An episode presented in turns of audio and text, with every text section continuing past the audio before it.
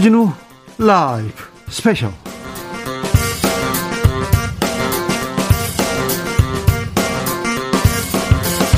(2021년 3월 20일) 토요일입니다. 안녕하십니까, 주진우입니다. 토요일인 이 시간은요, 일주일 주진우 라이브에서 가장 중요하고 가장 재미있었던 부분만 모으고 모아서 다시 듣는 시간입니다. 그리고 김기혁 기자가 묻힌 뉴스 파헤치는 그런 시간입니다. 토요일의 남자 김기혁 기자, 어서 오세요. 안녕하십니까. 토요일, 네. 오늘 하루 주진우 라이브 스페셜만 들어도 일주일 동안 들은 효과를 보장하는 그런 토요일 스페셜을 가져온 김기혁 기자입니다. 안녕하십니까. 진짜 그래요?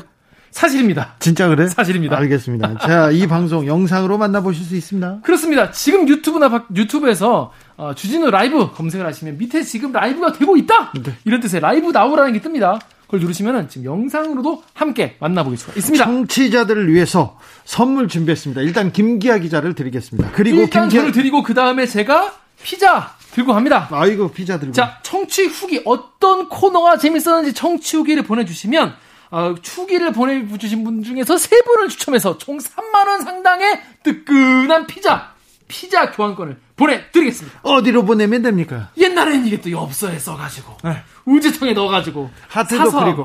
하트 그리고, 여의도동 18번지. 네. 이제 아니거든요. 네. 카톡 보내면 됩니다, 카톡. 네. 카카오톡 플러스 친구에서 주진우 라이브 검색을 하시면은 요 주진우 라이브가 뜹니다. 친구 추가하신 다음에 친구한테 카톡 보내듯이, 네. 절절하게, 재밌게, 소소하게 사연을 보내주시면 되겠습니다. 편하게 보내세요, 편하게. 자, 김기아 기자, 그러면요, 묻힌 뉴스부터 가볼까요? 그럴까요? 자, 첫 번째 묻힌 뉴스는요, 좀 슬프면서 굉장히 화가 나는 그런 소식을 먼저 하나 가져왔습니다. 여러분, 지금 뭐 군대에 다녀오신 분도 많이 계실 거고, 군대를 가야 하는 분도 계실 거고, 또 군대에 자식들을 보내신 분도 계실 텐데, 참, 이, 최근에, 군 의문사 진상조사 이제 위원회가 생기면서, 예. 옛날에 있었던 일이 속속 드러나고 있어요. 예. 그런데, 최근에 11년 만에 아들의 억울한 죽음을, 이유를 알게 된 사연이 있어서 한번 가져와 봤습니다. 네네. 고 이강일 상병입니다. 고 이강일 상병은요, 운전병이었어요. 예. 근데, 다른 부대에 파견을 갔던 겁니다. 파견을 갔는데, 9일째 되던 날, 연병장, 그러니까 운동장에 있던 축구 골대에 이렇게 매달린 거예요. 축구 골대 엄청 크잖아요. 네. 그 매달리는데 보통 이제 매달리면 그게 워낙 튼튼하기 때문에 막 힘 좋은 분들은 거기서 막 턱걸이도 하고 막 그러는데. 그렇죠. 축구 골대 넘어진 겁니다, 뒤로 이렇게. 네. 넘어지면서 그 축구 골대 깔리고 이래서 머리를 다쳐서. 예. 숨졌어요. 예. 바로 숨졌어요. 그 당시에 그래서 군대에서 군사경찰, 그러니까 헌병이라고 하죠. 부모님한테 연락을 한 거예요. 아들이 죽었다. 근데 이유가 뭐냐? 연병장 내에 세워져 있던 축구 골대 안전핀이 제거된 사실을 모른 상태에서 양팔로 잡고 매달리자 골대가 앞으로 넘어지면서 현장 사망함, 딱 이렇게 써 있었다는 거예요. 이렇게 연락이 왔어요? 아, 부모의 가슴은 무너졌겠네요. 수사 내용이 A4 용지, 그 본 기록이 A4 용지 한 장도 되지 않았다고 합니다. 예. 자, 그래서 국방부는요, 공무수행 중에 이렇게 그래도 다쳤기 때문에 순직 결정을 내리고, 이 뭐 보훈처는 이제 국가유공자에 해당하는 지원 대상자 요건이다라고 하지만 본인 과실, 본인 주의가 없었다, 이런 판단을 내렸어요. 그래서 이 불가피한 사유 없이 본인의 주의 의무를 다하지 않아서 과실이 경합되어 있다. 그러니까 본인 잘못도 있다. 왜 축구골대 매달렸냐? 이런 얘기까지 넣었던 겁니다. 군에서는 이렇게 발표했는데 가족 입장에서는 선뜻 받아들이기 쉽지만은 않습니다. 아니, 어렵죠. 이걸 어떻게 받아들여요? 아, 그러니까 상식적으로 생각을 해보세요. 네. 나라를 지키라고 군대에 보냈는데 군대에 있던 축구골대에 매달렸다가 아들이 죽은 거예요. 여러분, 지금 이 방송을 들으시는 분들 축구골대 생각해보세요. 그거 엄청 튼튼해요. 어렸을 때 매달려 봤잖아요. 저는 키가 작아서 다 매달려 봤어요. 터치 정도만 했었는데. 네. 주준이 기자는 키가 커가지고. 근데 이게 매달리기, 사실은 매달리면 이게 너무 무거운 골대이기 때문에 이게 사실 매달리기 쉽지 않거든요. 그리고 매달려도 넘어지기가 쉽지 않아요. 이게 넘어질, 네. 수가 없어요. 기본적으로. 예. 잘 안 넘어집니다. 저도 모래주머니도 싸놓고. 네. 저도 저기 차로 축구 골대를 한번 받아본 적이 있었거든요. 그랬는데 잘 안 넘어지더라고요. 절대 안 넘어집니다, 여러분. 여러분, 옛날에 그 아마 학창 시절에 다 한 번씩 보였을 거예요. 자, 그런데 이 부모님은 근데 군대 말을 믿을 수밖에 없는 거예요. 왜냐하면 다른 뭐 없으니까 본인들이 이거 조사할 수 있는 것도 군대 없고. 안에 들어가서 조사할 수도 없지 않습니까? 그렇습니다. 당시 이상병이 키가 180에 몸무게가 100kg 정도 되는 거구에 되게 건장한 체격의 그런 친구였거든요. 그런데 이게 그게 돌아가셨기 때문에 너무 황당해서 이게 11년 전에 이런 일이 있었는데 이번에 정부에서 군 사망사고 진상규명위원회가 2018년에 새로 생기지 않았습니까? 9월에. 예. 그래서 여기에 이제 다시 사망사고 조사를 해달라. 이거 너무 아무리 생각해도 이해가 안 된다. 예. 그래가지고 말씀을 하신 거예요. 진상규명과 명예회복을 바란다라면서 진정을 넣었는데 두 달 동안 이번에는 그 당시에는 군대, 군 경찰만 조사했지만 이번에는 건설공학 교수 그리고 축구골대 실제 제작자분 이런 분들이 같이 조사에 참여했다고 합니다. 그 조사 결과 어땠습니까? 진실이 밝혀졌습니까? 이게 그냥 축구골대 매달리면 안 되지 이런 이야기면 가져오지도 않았을 거예요. 네. 조사해봤더니 어떤 거였냐면 여러분 생각하는 그런 축구골대가 아니었어요. 이 축구골대가. 네. 부대에서 자체 제작한 골대였다고 합니다. 네. 군부대에서 제작한 골대라는 거예요. 좀 약간 엉터리죠, 엉터리. 네, 어리숙하겠는데. 군내에서 이걸 만들었다 거기 무슨 축구골대 제작자가 있는 게 아니잖아요. 네. 그래서 이게 그 받침대, 그러니까 뒤에 이제 뭐냐면 여러분 삼각형이잖아요. 이게 그 옆에서 보면 축구골대가 네. 그럼 뒤쪽이 무거워야 되기 때문에 넘어지지 말라고 받침대가 뒤쪽에 긴 게 이제 있어야 돼요. 근데 그것도 없는 거였다는 거예요. 네. 그것도 없고 용접도 그냥 엉터리로 해가지고 자꾸 떨어지는 용접도 떨어지는 부분이 많고 이게 평소에도 바람에 넘어졌다고 합니다. 예. 바람에 넘어지는 축구골대가 그냥 방치돼 있었던 거죠. 이게 위험하다는 고지도 안 돼 있었고 그 이상병한테 그런 상황에서 이거를 교육도 안 돼 있고 그 시설물 자체도 엉터리였다는 거죠. 이게 이번에 드러난 겁니다.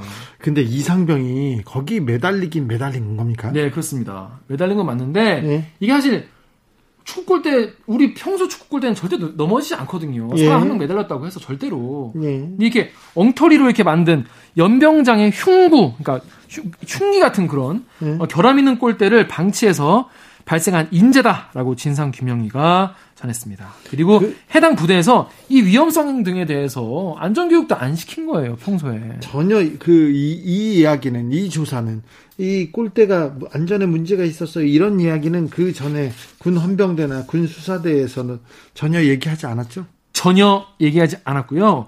그래서 이번에 이 사건을 담당한 손주희 진상규명위 조사관이 당시에 가장 핵심적인 사망 원인이었던 꼴대의 문제점에 대해서 전혀 언급하지 않았기 때문에 당시 조사가 굉장히 미진했다라고 지적을 했습니다. 그리고 더 문제는 뭔지 아세요? 이런 꼴대를 지금 군부대에서 많이 쓰고 있다는 거예요. 지금도. 아직도요? 예, 자체 제작을 해서 비규격 운동시설을 사용 중이기 때문에 이런 거 지금이라도 더 없애야 이런 비극적인 사고가 없어질 텐데 그냥 뭐 쓰고 있다는 거예요. 네. 그렇습니다. 아, 그렇군요. 참 가족들은 이 결과를 어떻게 받았는지 11년 만에 이런 기회가 생겨가지고 그래도 이번 정부 들어서 이런 위원회가 설치가 되면서 네. 이런 이제 그 억울한 이제 사건 사고가 하나씩 밝혀지고 있거든요. 네. 근데 이런 게 없었다면은 아들이 그냥 멀쩡한 축구골대에 매달렸다가 자기 잘못으로 숨진 걸로 부모님은 알고 계셨을 거 아니에요. 네. 이번 기회를 알게 되셔가지고 참 가슴이 참 얼마나 아프시겠어요. 본인 11년 동안 얼마나 그 진상도 모르시고. 군 하면 의문사가 연관 검색어로 떠오른다. 그리고 군 사고도 많고요. 한 번은 공동경비구역 JSA 영화로도 만들어졌지만 자살이 분명히 자살일 수가 없을 만큼 온몸에 난사를 했는데 자살이라고 이렇게 발표하는 군 검찰이 있었습니다. 군에만 가면 이렇게 조금 어둡고 음침하고 사실이 드러나지 않는 그런 과거 이제는 버리고 미래로 가야 됩니다. 더 문제는 뭐냐면은 이 군대에서 이 사고 있지 않습니까? 네. 그러면은 원인을 국방부가 이제 조사를 해서 발표하는데 80%가 본인 과실이에요. 거의 다 그 죽은 사람이 잘못했다 이렇게 해서. 그런데 이런 조사 결과가 나오면 과연 80%가 다 군인들 본인들 잘못이다. 과연 이거 얼마나 납득할 수 있을지. 군에서 사고가 나면 이렇게 교수, 전문가 이렇게 외부 민간 위원들도 같이 들어가서 조사를 해서 이 죽음이 그 조금 억울함. 왜 죽었는지도 모르면 억울할 거 아니에요. 그쵸. 그러니까 억울함은 좀 풀어줘야 되는데 네. 아무튼 이번 진상 조사 결과로 가족이 무거운 짐을 내려놓게 됐다고 말하는 걸 보니 조금 미안하고 감사하고 좀. 그렇습니다. 다행이다 이런 생각을 해봅니다. 네.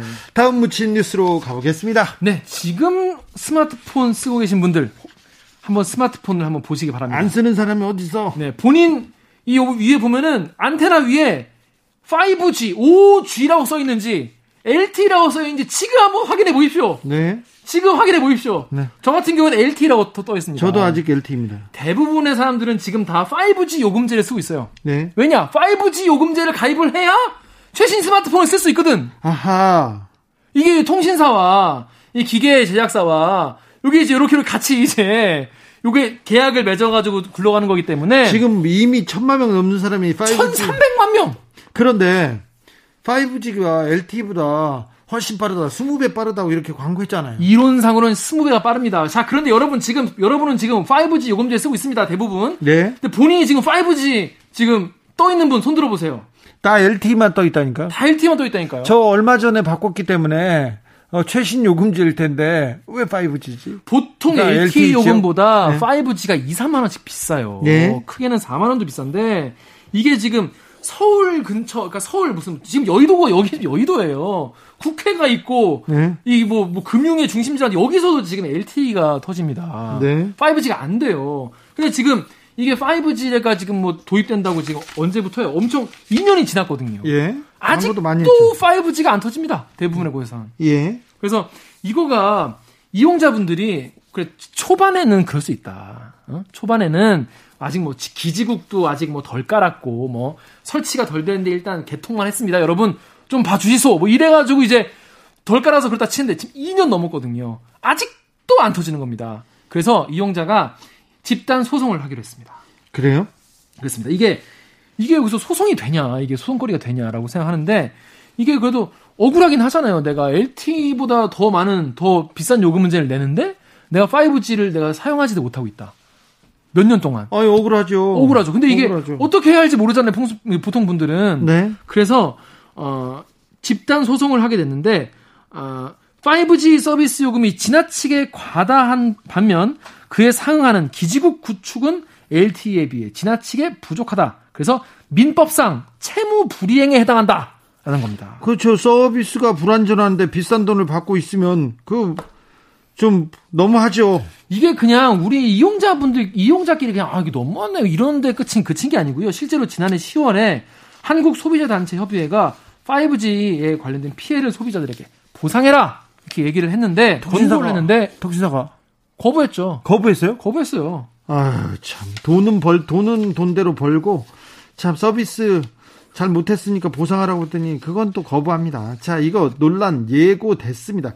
논란이 아니라 이럴 수밖에 없죠. 불만이 있을 수밖에 없어요. 그렇습니다. 여러분 저도 이제 귀동량으로 들어서 이제 정확히 아는 건 아니지만은 5G가 쓰는 그 주파 그 대역대가 있지 않습니까? 그 대역대가 너무 높은 대역이기 때문에 이 뭐 이렇게 피해서 가는 게 잘 안 된다고 해요. 네. 뭐 건물 같은 게 있으면 피해서 이렇게 가야 되는데 피하는 게 잘 안 된다고 합니다. 제가 문과라서 정확히 모르겠지만은 그래서 이거를 해결하려면은 LTE보다 3배 정도 더 많이 기지국을 설치를 해야 한다고 합니다. 그런데 지금 서비스 인프라가 어떠냐면은 5G 무선국이 전국에 14만 1,900곳이거든요. 네. 전체 무선국의 10%가 안 됩니다. 9.6%밖에 안 돼요.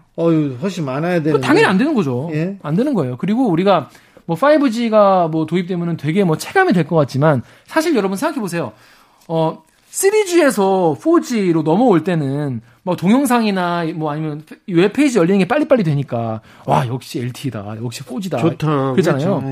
근데 5G는 그닥 우리가, 5G가 잡힌다고 해도 체감되지가 않거든요. 그러다 보니까 이게 우리가 이 돈을, 뭐하러 이 돈을 내냐.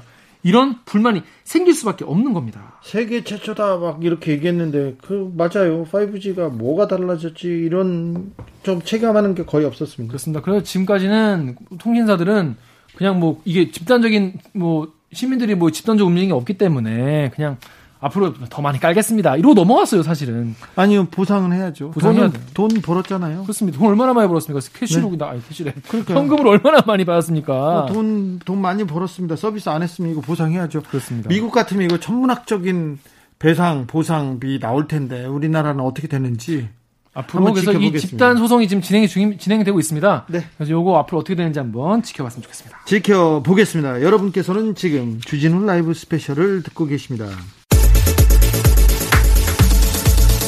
주진우 라이브 스페셜 주진우 라이브 스페셜 김기혁 기자와 함께하고 있습니다. 본격적으로 주진우 라이브 스페셜 하이라이트 장면 다시 듣기 시작해 보겠습니다. 김기혁 기자, 네. 어떤 장면 골라오셨어요? 아직도 꺼지지 않는 불꽃.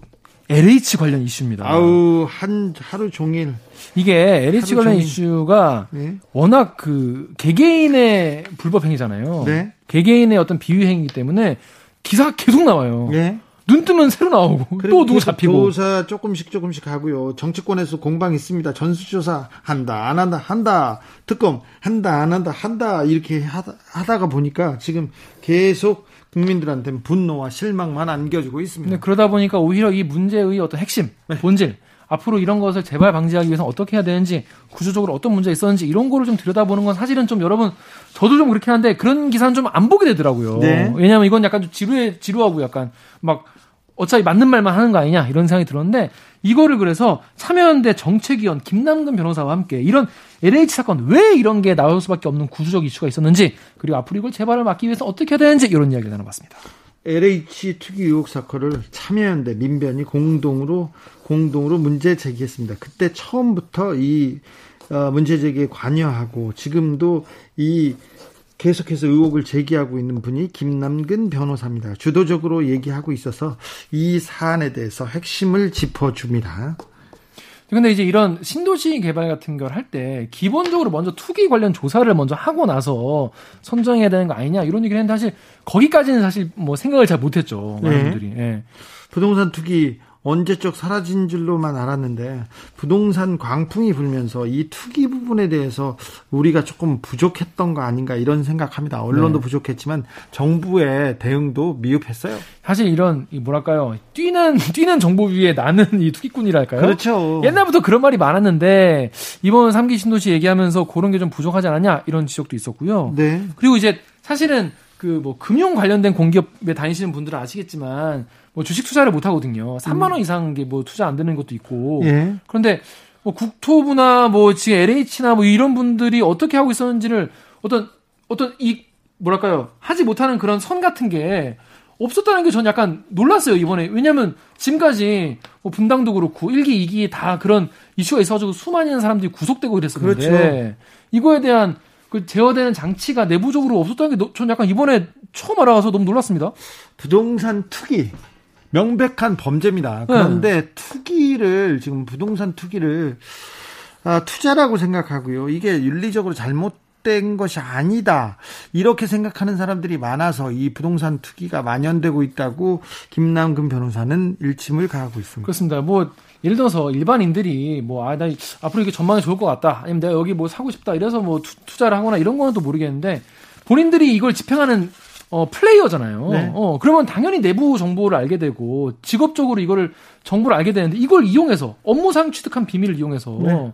이거는 투기를 한다는 건 이건 당연히 범죄죠. 그냥 직장인이 산 그린벨트 거기를 임야 그리고 농지를 사서 거기에서 산에다가 산을 즐기거나 아니면 거기에 농사를 하거나 그런 사람이 아니면 거의 대부분 이 투기 의혹이 있다고 보이는데, 이 부분에 대해서 잘 생각을 안 하고 그냥 돈만 벌면 좋아. 돈을 많이 벌었대 부동산으로. 신도시 개발 단지가 이게 로또야. 이 생각이 너무 큰 것 같아서 이 부분에 대한 재발 방지 막기 위해서 굉장히 좀 대책을 세웠어야 되는데 이게 부족하고요. 특히 이익을 환수하는 노력도 좀 부족한 것 같습니다. 특히 이런 공무원분들이, 담당 공무원분들이 이러면 안 되기 때문에. 아니, 그러니까요. 네, 미리. 금융사에서 네. 아까 부동산, 주식 투자 못 하듯이 네. 국토부, LH 이런 데서는 자기 집, 그리고 생계를 위한 뭐 다른 거 말고는 이래 투기성 토지는 못 갖도록 이런 자체 시행령이나 규정이 없다는 것 자체가 굉장히 놀랐습니다. 이런 강제력을 발휘하기 위해서는 근데 미리 어떤 개인 정보 동의서 혹은 뭐 청렴 서약 뭐 이런 거라도 있었으면은 뭔가 더 이거를 더 제어하기 쉬웠을 텐데 네. 그런 것도 없었다. 기초적인 것도 없었던 거죠. 구조적이고 본질적인 문제를 김남근 변호사가 지적하고 있습니다. 그런데 김남근 변호사가 이 부동산 투기 의혹을 제보받고 문제 제기를 했지 않습니까? 네. 했는데 선거 앞에 나서 이런 문제 제기를 한다. 그러면서 이 참여연대 민변에 와서 욕하는 사람들이 그렇게 많아요. 대부분 이런 거 같은 경우에는 되게 오랫동안 준비를 하고 오랫동안 이제 취재와 준비를 해가지고 하는 게 많기 때문에 보통 그런 경우는 좀 없는 경우가 많죠. 그리고 실제로 참여연대 이 김남근 변호사 같은 경우에도 전혀 그런 게 아니다라고 말씀하신 것 같아요. 예, 얘기했습니다. 그런데 아무튼 김남근 변호사가 이재명 경기도지사의 각종 정책에 대해서 부동산 정책에 대해서 도와주는 부분이 있는 것 같습니다. 부동산 정책이 아니고요. 다른 부분에 대해서도 김남근 변호사는 많은 활동을 하는 분이세요. 그래서 조언을 하는데 그 부분을 가지고 계속 배우가 있다, 폭로 의혹이다, 막 이렇게 얘기하는데 이 부분에 대해서도 김남근 변호사가 따끔하게 정치 정략적 주장이라고 하면서 의혹에 선을 그었습니다. 네, 직접 어떻게 말했는지 궁금하신 분들을 위해서 지금부터 더 자세한 이야기 월요일에 진행됐던 훅 인터뷰 하이라이트 부분을 함께 듣고 오시겠습니다. 큐. LH 투기 의혹 처음으로 제기하셨는데요. 자, 이 사태는 어떤 문제를 가지고 있었는지 어떻게 보셨습니까? 처음에? 그러니까 이 광명시흥지구는 이제 농지여서 1년에 농지 거래가 뭐 한 건이나 두 건 있을 만큼 한 이제 그런 지역인데요. 네. 거기에 2018년부터 2021년 지금까지도 1, 2월까지도 토지 거래가 한 130건 정도입니다. 그러니까 이제 그 지역에서의 광범위한 농지 투기가 있었다는 것이죠. 네. 근데 이 부분들을 이제 LH 직원이나 뭐 광명시청, 시흥시청 공무원처럼 공직자라면 이러한 농지 투기가 있으니까 이걸 차단해야 된다 이렇게 상부에 보고를 하고 예. 어떤 조치를 취했어야 되는 것이 공무원이라면 그래야죠. 예, 공직자에 대해서 이제 우리 국민들이 기대하는 것인데 네. 그게 아니라 이제 같이 뛰어들어서 나도 한몫 잡아봐야 되겠다. 이렇게 해서 이제 뭐 은행 대출 58억까지 받아서 한 100억의 대규모 투기를 이제 하게 되니까 네. 국민들이 이제 그런 것을 보면서 이제 큰 배신감을 느끼고 그런 국민적 공분을 사게 된 것 같습니다. 네. 뒤늦게나마 정부가 합동 조사단을 꾸리고 지금 조사를 하고 있습니다. 정부의 대응은 어떻게 보시는지요? 일단 이제 정부가 그 전수조사라는 표현을 쓰면서 네. 그 공직자들의 명단과 한국부동산원에 있는 전산 기록을 대조를 해서 신도시와 그 주변 지역에 최근 3, 4년 사이에 있어서 토지거래했던 내역들을 이렇게 대조하는 작업들을 했는데 여기에 너무 무슨 큰 기대 같은 걸 좀 심어줬던 것 같아요. 근데 그거는 자기 이름으로 토지거래를 했다라는 거 정도만 나오는 것이거든요. 네. 근데 대부분의 공직자라면 이제 그 공직자로서의 청렴하게 공직을 수행하는 거와 부동산 투기란다는 것들은 이해가 충돌하는 것이기 때문에 자기 이름으로 부동산 투기를 했을 가능성이 굉장히 낮을 거거든요. 예. 그러니까 그 차명거래나 이런 부분들은 결국 이제 수사를 해서 밝혀야 될 부분들인데 네. 그 수사는 이제 아직 본격적으로 시작이 안 되다 보니까 그리고 1차 조사 결과에서 나온 건 이제 자기 이름으로 투기한 사람들 한 20여 명 정도 나왔다 그러니까 국민들이 좀 실망을 하게 됐던 것 같습니다. 네.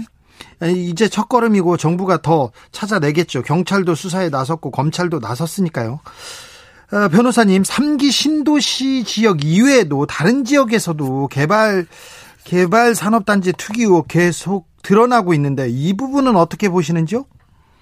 결국 그 농지를 도시로 바꾸는 이제 이런 개발 사업이 진행이 되면 당연히 전문 투기꾼들의 입장에서는 그 개발이 예상되는 지역의 농지를 미리 사뒀다가 뭐 보상이 진행될 때 그 오르는 가격으로 보상을 받는다든가 뭐 대토나 아파트 입주권을 받으려고 했을 것입니다. 네. 상대적으로 이제 농지를 도시로 개발하는 사업들이 정부에서 많이 벌어지다 보니까 이 농지 투기 행위들이 광범위하게 일어났던 것 같습니다.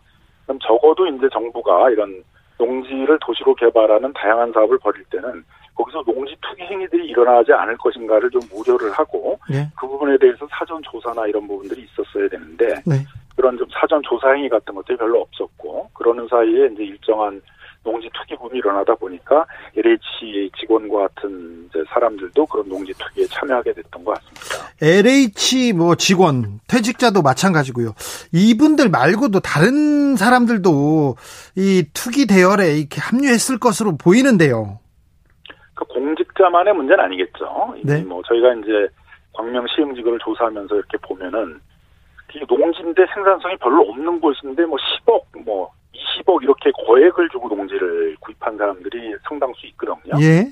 또 주소를 보게 되면 뭐 강남, 송파, 뭐 하남 뭐 이런 이제 농사를 짓기엔 너무 먼 거리에 있는 사람들이 농지를 구매한 경우들도 있고요. 네. 또 현장을 가보게 되게 되면 논농사를 짓겠다고 해놓고선 거기다 묘목 같은 거 심어놓은 경우들도 있고 뭐 쓰레기장으로 활용되고 있는 것들도 있고 하기 때문에 적어도 이분들이 영농 목적의 농지를 구매한 것은 아니고 예. 그런 투기 목적으로 이제 농지를 구입했다라는 것들을 뭐 단적으로 알 수 있는 그런 상황이거든요. 예. 근데 뭐 이러한 이제 농지에 대한 투기들이 상당히 광범위하게 이루어졌다. 그래서 이번 문제를 저희는 이제 이게 부패 이슈도 있지만 공직자 이런 부동산 투기하면 되느냐의 문제도 있지만 더 나아가서는 좀 투기와의 전쟁 네. 이런 것들을 좀 선포하고 이참에 우리 사회에서 좀 낮아진 부동산 투기는 뭐 과거에는 뭐 상당한 유법행위 뭐 또는 비윤리적인 행위로 봤었는데 지금 뭐 투자라고 생각하는 경우도 많잖아요.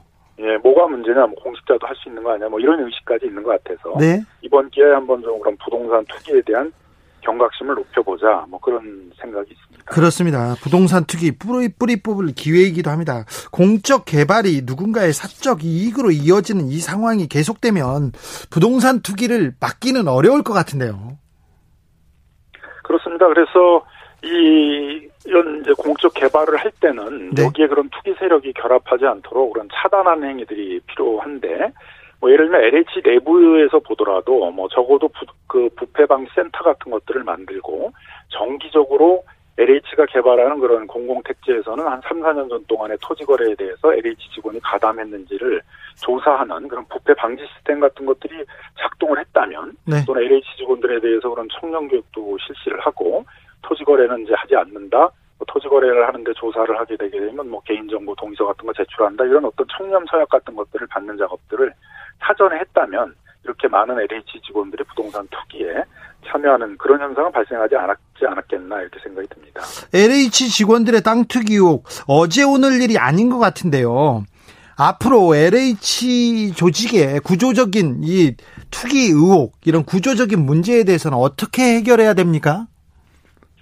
LH 같은 이제 조직은 이 부동산 투기의 유혹이 상당히 강한 조직일 수밖에 없거든요. 예. 뭐 직접 이제 뭐 개발 정보들을 알고 있어서 보다도 전국에서 어떤 지역들이 개발이 예상될 지역이라는 것들이 자기 직업상의 경험으로 많이 알 수 있는 곳이거든요. 예. 그렇지만 공직자이기 때문에 공직을 청렴하게 수행하기 위해서는 그런 부동산 투기에는 가담해서는 안 된다라는 또 높은 윤리의식도 요구가 되는 곳입니다. 네. 이번 이제 것을 통해서 마치 LH 직원들이 개모임하듯이 서로 개발 정보들을 주고받으면서 돈을 모아가지고 그 부동산 투기를 하는 것들이 이제 발견이 된 것이죠. 네. 적어도 이제 LH 내부에서 이런 부패 방지 문제나 청렴 의식의 공직자 윤리 의식이 떨어져 있다는 것들이 이제 확인이 된 겁니다. 네. 그런 차원에서 LH 내부에 이런 부패 방지 센터 같은 것도 만들어서 정기적으로 사전적으로 이런 LH 직원들이 부동산 투기에 가담하는 행위가 있는지를 뭐 정기적으로 조사를 하고 LH 직원들에 대한 청렴 교육, 청렴 서약 이런 것들을 강화해 나갈 필요가 있겠습니다. 네. 6262님 질문인데요. 농지 자격 취득 증명, 경작 사실 확인서 등 농업인을 확인하는 절차, 구비 서류가 이장님 확인 도장이나 인구 주민 2명 이상이 확인되면 되는 아주 허술한 제도가 문제입니다. 실경작 사실 허위일 때 강력한 처벌이 따라야 합니다. 이렇게 지적하셨는데 현행 농지법을 개정할 필요가 좀 있어 보입니다. 네, 뭐 법의 개정도 필요하고 행정의 이제 문제도 좀 있는 것 같습니다. 그 농지를 취득하기 위해서는 영농계획서를 해야 되는데 영농계획서는 뭐 일주일에 뭐 4일 정도는 뭐 내가 작용을 한다. 네. 그다음에 그 농기계를 이제 장비를 대여하기 위해서 인근에 있는 어떤 농민한테 이제 뭐 장비를 대여한다, 뭐 작물을 모르십니다 이런 거 세세하게 적게 돼 있습니다. 네. 몇 개 언론에 나와 있는 이제 영농계획서를 보게 되면 그 빈칸으로 낸 경우들도 허다하게 많고요. 네. 또 그런 영농계획서대로 영농을 하고 있는지 한 번쯤 나가봐야 되는데 네. 광명시하고 그 시흥시나 아니면 경기도 같은 데서 나가서 이런 농지 거래가 급증했으니까. 혹시 허위의 영농계획서로 농지를 취득한 게 아닌가를 조사해야 되죠. 체크해야죠. 네. 조사가 전혀 없었다는 거죠. 네. 그래서 나가만 보면 바로 알 수 있었던 그런 부분들에 대해서도 결국은 이제 농지자격 취득증명이 나갔고 나중에 그게 뭐 허위의 영농이라는 것들을 알았을 때도 아무런 조치가 이루어지지 않은 것입니다. 예. LH 직원 말고요. 진짜 고급 정보를 다루는 데가 국회이기도 합니다. 국회 국토교통위에서 쳐다봐야 되고 예결위에서 돈을 줘야 되고요. 산자위나 농해수위, 환경위 이런 데에서 국회의원들은 정보 요구권이 있어서 최고급 정보에 상시 접근할 수도 있지 않습니까? 그래서 국회의원들도 저는 굉장히 이 부동산 투기 의혹의 유혹에서 굉장히 자유롭지 않을 것 같다는 생각이 드는데요. 변호사님은 어떻게 보고 계십니까? 적어도 국회 최혜원과 같은 고위공직자라면 적어도 자신들이 관여하고 있는 국정의 정보들을 가지고 부동산 투기를 하지 않는다라는 그런 정도의 어떤 공직자의 윤리의식은 있을 거라는 것들이 국민적인 기대일 겁니다. 기대는 그렇죠.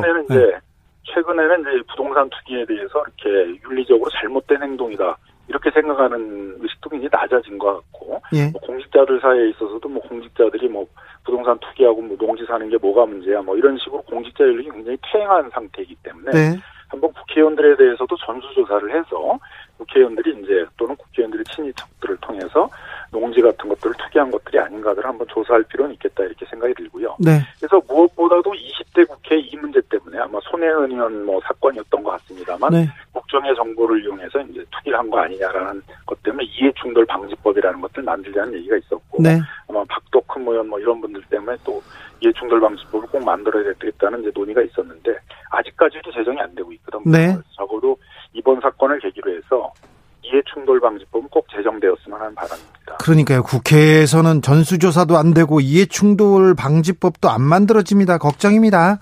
자, 이번 LH 사태에서 좀 우리가 배워야 되는데요. 이 사태가 용두사미로 끝나지 않기 위해서 필요한 후속 대책들은 무엇입니까?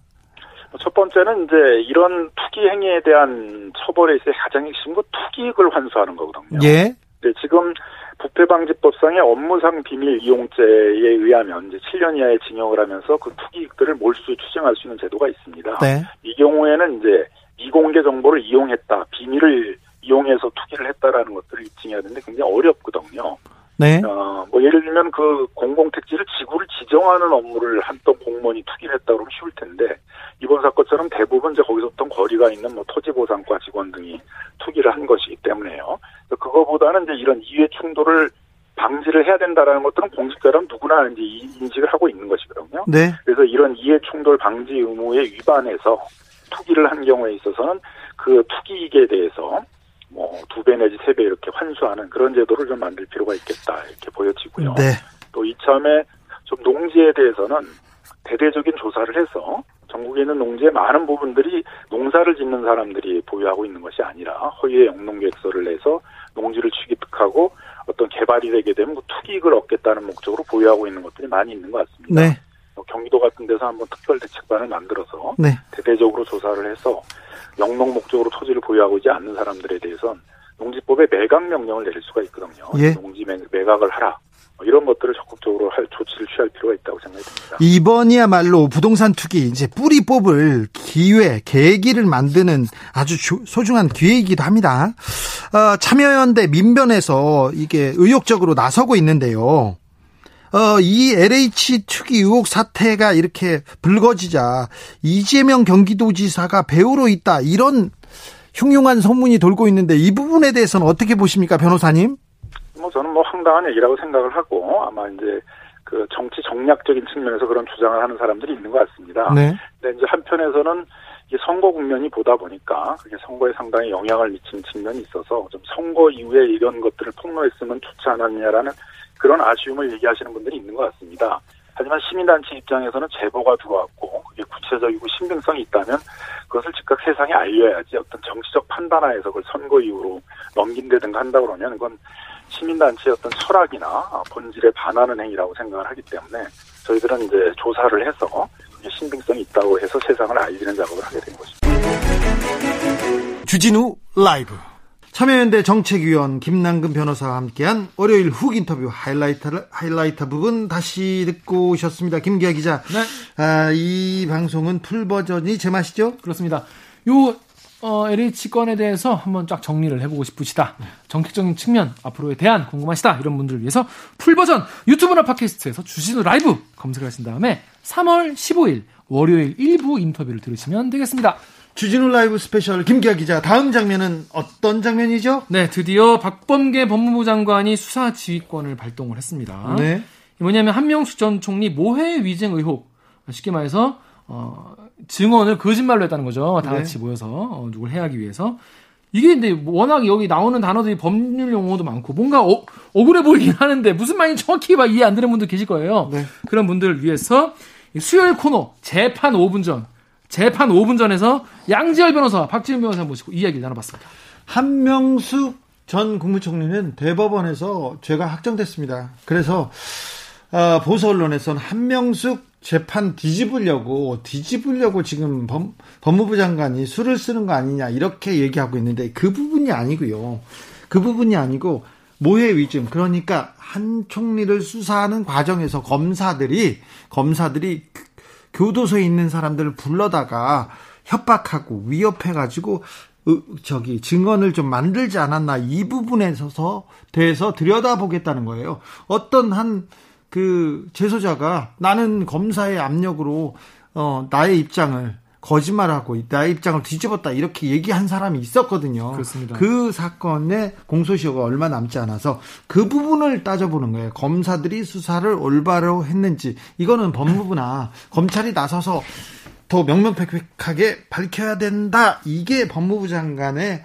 입장이고요. 다른 검찰에 있는 다른 지휘부에서는 또 이 부분에 대해서도 반발하고 있는 것도 사실입니다. 그렇습니다. 이른바 이 3인 성호 재판이라고 해서 유명한 재판이죠. 그러니까 한명숙 총리가로부터 이제 뭐 뇌물 관련 오고 가는 거 주고받는 거를 뭐 받았다거나 이런 증언들인데, 요거 이제 검찰한테 아까 말씀하신 대로 교도소에 있는 사람을 꺼내와서 앉혀서 본인의 어떤 유리한 이런 증언을 받아냈다, 이런 증언이 이게 양심선언 같이 하나 둘 나오기 시작을 한 거예요. 네. 이게 작년부터 나왔는데 요거에 대해서 이제 하겠다는 건데, 이게 그러면 과연 이거를 재판으로 가면 되지 않냐, 양절 변호사는. 이거를 왜 그렇게 또 다른 방식으로 하는지 이것도 잘 이해를 못하겠다 이런 얘기도 했어요. 우리가 이제 검사들이 얘기하면 법정에서 보시죠 이런 말들을 되게 쉽게 하는데 왜 본인들의 일에 대해서는 재판으로 가지 않으려고 하는지 이거에 대해서 지적을 하더라고요. 검사 출신이거나 검사가 기소당하잖아요. 그럼 세상이 무너진 줄 알더라고요. 제가 아는 분도 기소당하자마자 그 술에 빠져가지고 자기 자괴감이 든다고 막 그러는 거예요. 아니 가서 무죄 받으면 되죠. 저는 항상 기소당해가지고 항상 피고인으로 살고 있거든요. 아니 괜찮아요. 모두가 그렇게 주진우이지 않지 많이 다는 건 아니거든요. 아니, 근데 검사들은 특별히 그렇습니다. 그래서 검사들은 주변 검사들, 동료 검사들이 잘못을 했어도 기소하지 않는, 이거 암묵적인 그 도움을 주기도 해요. 대검에서 그냥 정리를 하자, 예. 그런 분위기가 있나 보죠. 그렇습니다. 그래서 이게 좀 논란이 됐는데 사실 이렇게 논란이 되는 문제는 법정에 가가지고 죄가 있는지 없는지 좀 따져보는 것도 중요하다고 검사님들이 보통 그래요.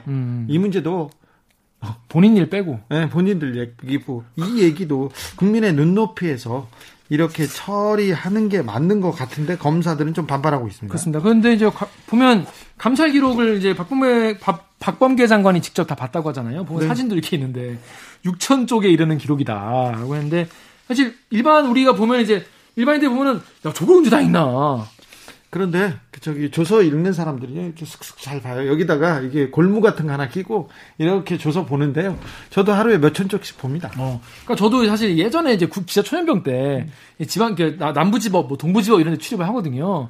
그럼 차장검사 이게 인사하러 가잖아요. 그럼 책상에 이렇게 쌓여 있어요. 진짜로 나는 예전에 좀 일부러 그냥 쇼잉하려고 그러는 줄 알았는데.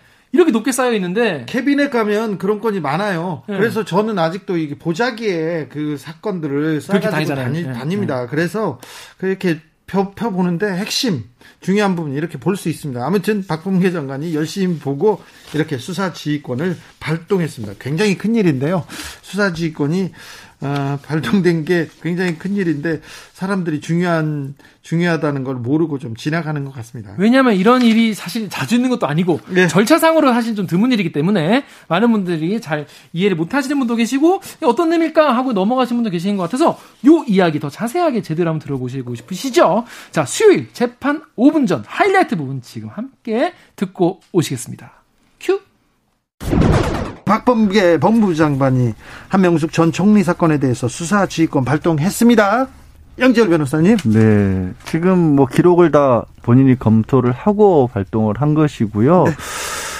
사실 이제 여러 번 이 자리에서도 말씀을 드렸었지만 한명숙 전 총리와 관련돼서 어떤 의혹이 제기가 됐냐면 한 전 총리에게 돈을 줬다라는 진술을 원래 했던 사람이. 네.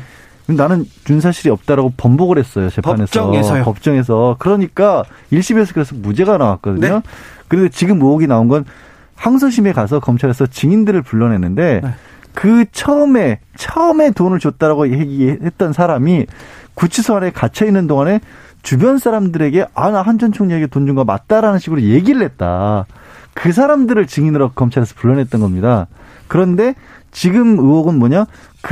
그때 한 전 총리에게 돈을 줬다라는 그 얘기를 들었습니다라고 증언을 했던 사람들 중에 일부가 사실은 이제 더 많은 사람인데 그때 검찰이 시켜서 거짓말한 겁니다라고 네. 그렇게 얘기를 하는 거예요. 검사가 거짓말 시켰어요? 이렇게 네. 증언했죠. 근데 그중에 그래서 이제 법적으로는 이게 뭐가 문제가 되냐면 억울한 사람을 위증을 해서 이 억울한 사람을 지금 형사처벌을 받게 했으니까 모해 위증죄가 되는데 두 사람이 법정에서 이제 항소심에서 진술한 게 공소시효가 남아있었던 부분이 지난 3일날 끝난 사람은 그 사람은 내가 거짓말했다고 한 사람은 지난 3일날 끝났고요. 네.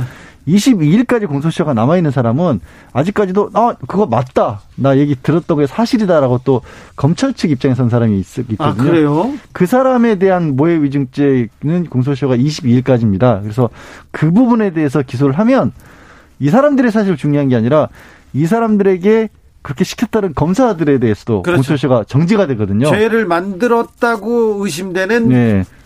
그 검사들에 대해서 지금 수사하는 거죠. 공범이니까요. 근데 앞으로 어떻게 됩니까? 일단은 지시사항 구체적으로 말씀드리면 이렇게 돼 있습니다.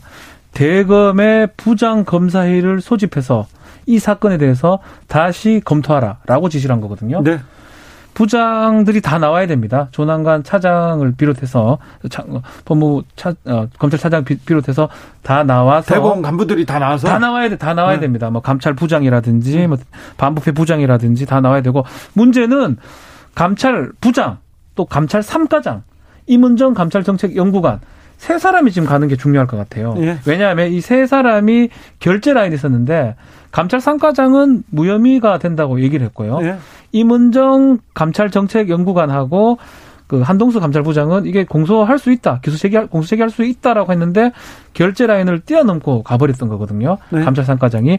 그래서 세 사람의 설명이나 의견을 다 듣고 대검의 부장 검사들이 판단을 하라라고 구체적으로 지시를 한 것입니다. 사실 임은정 감찰연구원 같은 경우에는 공소장을 다 써놨어요. 그러니까 재판에 넘길 수준이 된다라고 본인이 판단을 하고 예. 그리고 공소장을 써놓은 이유도 뭐냐면 수사권이 주어지자마자 윤석열 전 총장이 자신의 수사권을 다시 뺏으려고 할 것이기 때문에 미리 그 부분을 결재를 맡으려고 준비를 해놨던 상황이었는데 이제 임검사의 주장이지만 그걸 올리기도 전에 결재 맡기도 전에 수사권을 다시 박탈해버렸다는 게 임검사 주장이거든요. 그래서 지금 박 변호사 얘기한 것처럼 이미 한쪽에서는 준비가 돼 있는 상황이고 한쪽에서는 그 준비되어 있는 상황을 아예 무시하고 그걸 다 무혐의 처분을 했던 사람들이 다시 대검 부장위에서 나와서 나는 왜 이 사람을 재판에 넘겨야 된다라고 본다라고 하는 얘기를 하고 한쪽은 그건 볼 필요가 없다라고 주장하는 게 대검 부장회의에서 다퉈질 겁니다. 그렇죠. 이제 참 이런 모습도 참 어색합니다. 처음 보는 모습이긴 한데 이제 부장들이 심의를 하면서 그러니까 심의를 하는 거니까 단순 투표를 하는 게 아니에요. 예. 질문도 있을 거고 한동수 감찰부장도 얘기를 할 거고요. 네. 또 그리고 감찰 3과장 이 사람 이름 말하지 않겠습니다. 허정수입니다. 하여튼 감찰 3과장도 얘기를 할 거고 임은정도 검사도 얘기를 할 거고 그 과정에서 문답이 오갈 겁니다. 예. 그러면 사실은 구체적인 어떤 사안에 많이 접근할 수 있을 것 같아요. 네. 근데 저는요 이게 그 검찰에서 이렇게까지 다퉈지는 것도 사실 저는 좀 이상하다고 봐요. 물론 검찰 내에서도 확신이 어느 정도 있을 때에 기소를 하는 게 맞죠. 원칙이지만 사안의 성격 자체가 어마어마한 사건인 거잖아요. 의혹이. 네. 그러면 법정에서 다투지는 게 그렇죠. 맞아요. 검찰 내에서 검사가 잘못했다는 의혹이 제기가 되는데 검사가 기소도 안 해버린다? 아니 검사들이 보통 이런 말 잘하지 않습니까? 법원에 가서 다퉈보세요. 네. 네. 그 얘기인데 왜 검찰 얘기는 주로 잘 이런 검찰이 검찰의 업무를 기소하는 경우는 좀 드물잖아요. 그러니까 국민들의 관심이 많은 거고 오히려 검찰에서 정말 무혐의 소견이 있다고 하더라도 법원에 올려가지고 그럼 무죄 받으면 되잖아요. 네. 늘 하는 얘기잖아요. 검사들이. 네. 무죄 받으면 된다고요. 네. 근데 그것을 기어코 그 많은 양의 기록을 하루 만에 검토를 해서 무혐의다라고 결정을 했는데, 뭐 또 하루 만에 본다고 하니까 박범계 장관도 하루 만에 본 것 같아요. 6,000페이지 봤다고 합니다. 근데 뭐 사실은 우리 밖에서 얘기하는 6,000페이지 정도 감아보니까 저희도 뭐 그렇게 보는 것 같아요. 훑어보잖아요. 그렇게. 그리고 그 안에 있는 게 우리 이게 소설책이나 뭐 교과서가 아닙니다. 다 읽을 필요는 없죠. 가장 중요한 부분만 이렇게 그렇게 되면. 넘기다 보면 기록을 다 볼 수 있는 거고, 박범계 장관이 투트랙으로 봤다고 합니다. 이 과정도 봤을 거고, 또 이 결론을 내는 것도 문제가 있는지 두 개 다 아마 좀 봤지 않을까 생각이 듭니다. 자, 법무부 장관의 검찰 지휘권이라 이게 또 검찰에 큰 파장을 몰고 올 텐데요. 앞으로 어떻게 됩니까? 아니 근데 박범계 장관요, 지난번에 이제 사실 임은정 검사에게 수사권 줄 때도 그랬는데, 논란의 소지가 있을 거라고 생각하는 거를 싹 피해서 절묘하게 이렇게 뭔가 행사하시는 그런 특이한 능력이 있으신 것 같아요. 그러면 잘. 왜냐면 저도 이거 수사 지휘권 행사해서라도 법원의 판단을 받아야 되는 게 아니냐라는 생각을 하면서도 대검 부장회의를 소집하려는 생각을 못 했어요. 저도요. 네. 대검 부장회의를 소집해버리면 뭐가 있냐면, 어쨌든 대검, 검찰이 결정하는 거예요. 그렇죠. 일방적인 결정이 아닌 거예요. 지금 법무부 장관이, 대검한테 공을 넘겼어요. 네. 그리고 대검 입장에서는 이 박 변호사 아까 잘 설명했다시피 양쪽에, 그러니까 사건을 잘하는 사람이 나와서 설명을 하면 그냥 기각은 못 시켜요. 그걸 못 지킵니다. 거기서 설명 다 들은 다음에 심의가 돼야 되거든요. 자기들도 나름대로 논리가 명확해야 되거든요. 그렇죠. 이게 박범계 장관이 정말 묘수를 냈네요. 그래서 이제 남은 시간 얼마 없어요. 오늘 수요일이잖아요. 네.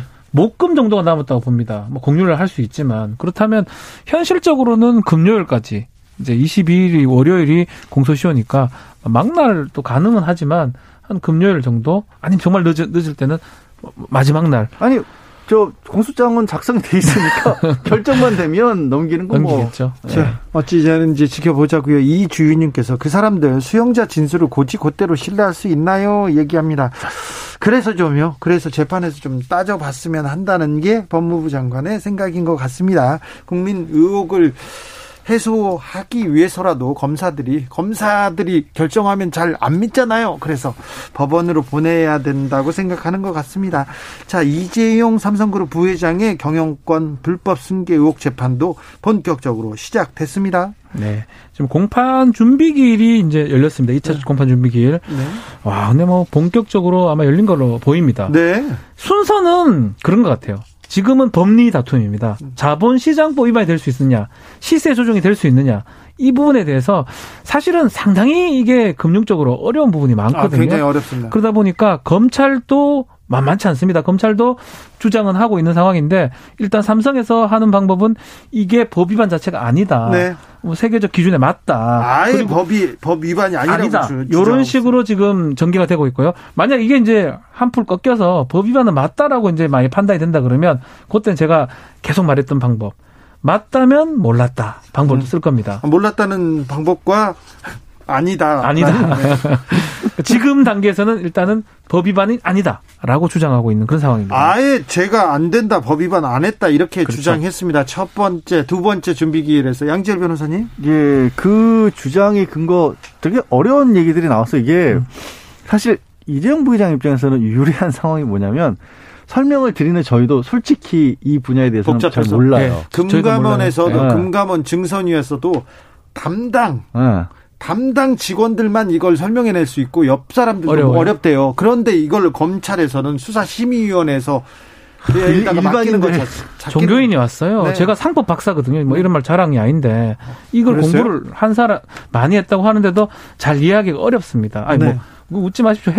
알았어요. 박사니까요. 저도 박사인데, 상법 박사인데 이걸 제가 전공을 하는데 잘 몰라요. 회계 분식이라고 하는 것 자체가, 그거를 만들어낸 사람들이, 일단 삼성과 관련된 회계면 장부 내용이 얼마나 복잡하겠어요. 그렇지.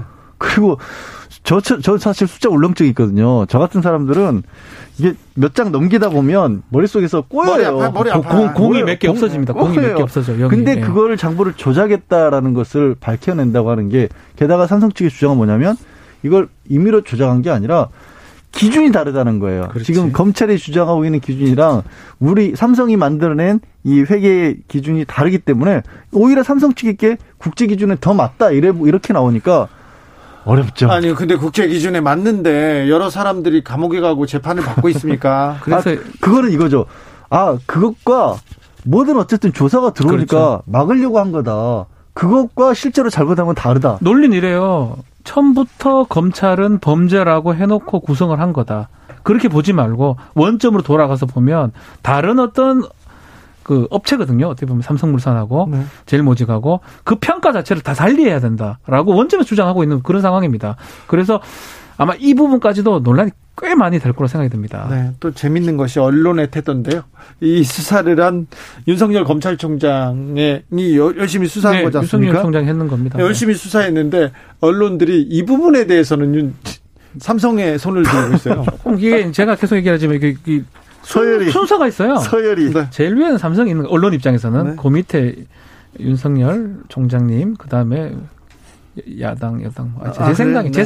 생각입니다. 예. 우리 박사님 생각이었습니다. 보수 언론이 좀 그런 느낌이 다음 있습니다. 재판으로 넘어가 볼까요? 정경심 동양대 교수의 항소심 재판도 시작됐습니다. 이번에도 공판 준비기일이었어요. 네. 준비기일인데도 삼성에서 나왔던 거 못지않게 사실 이제 정경심 교수 측에서 이 1심에서 나온 판결 때만 해도 이렇게까지 그러니까 검찰의 손을 일방적으로 들어주려고 예상을 못했던 걸로 보여요. 예.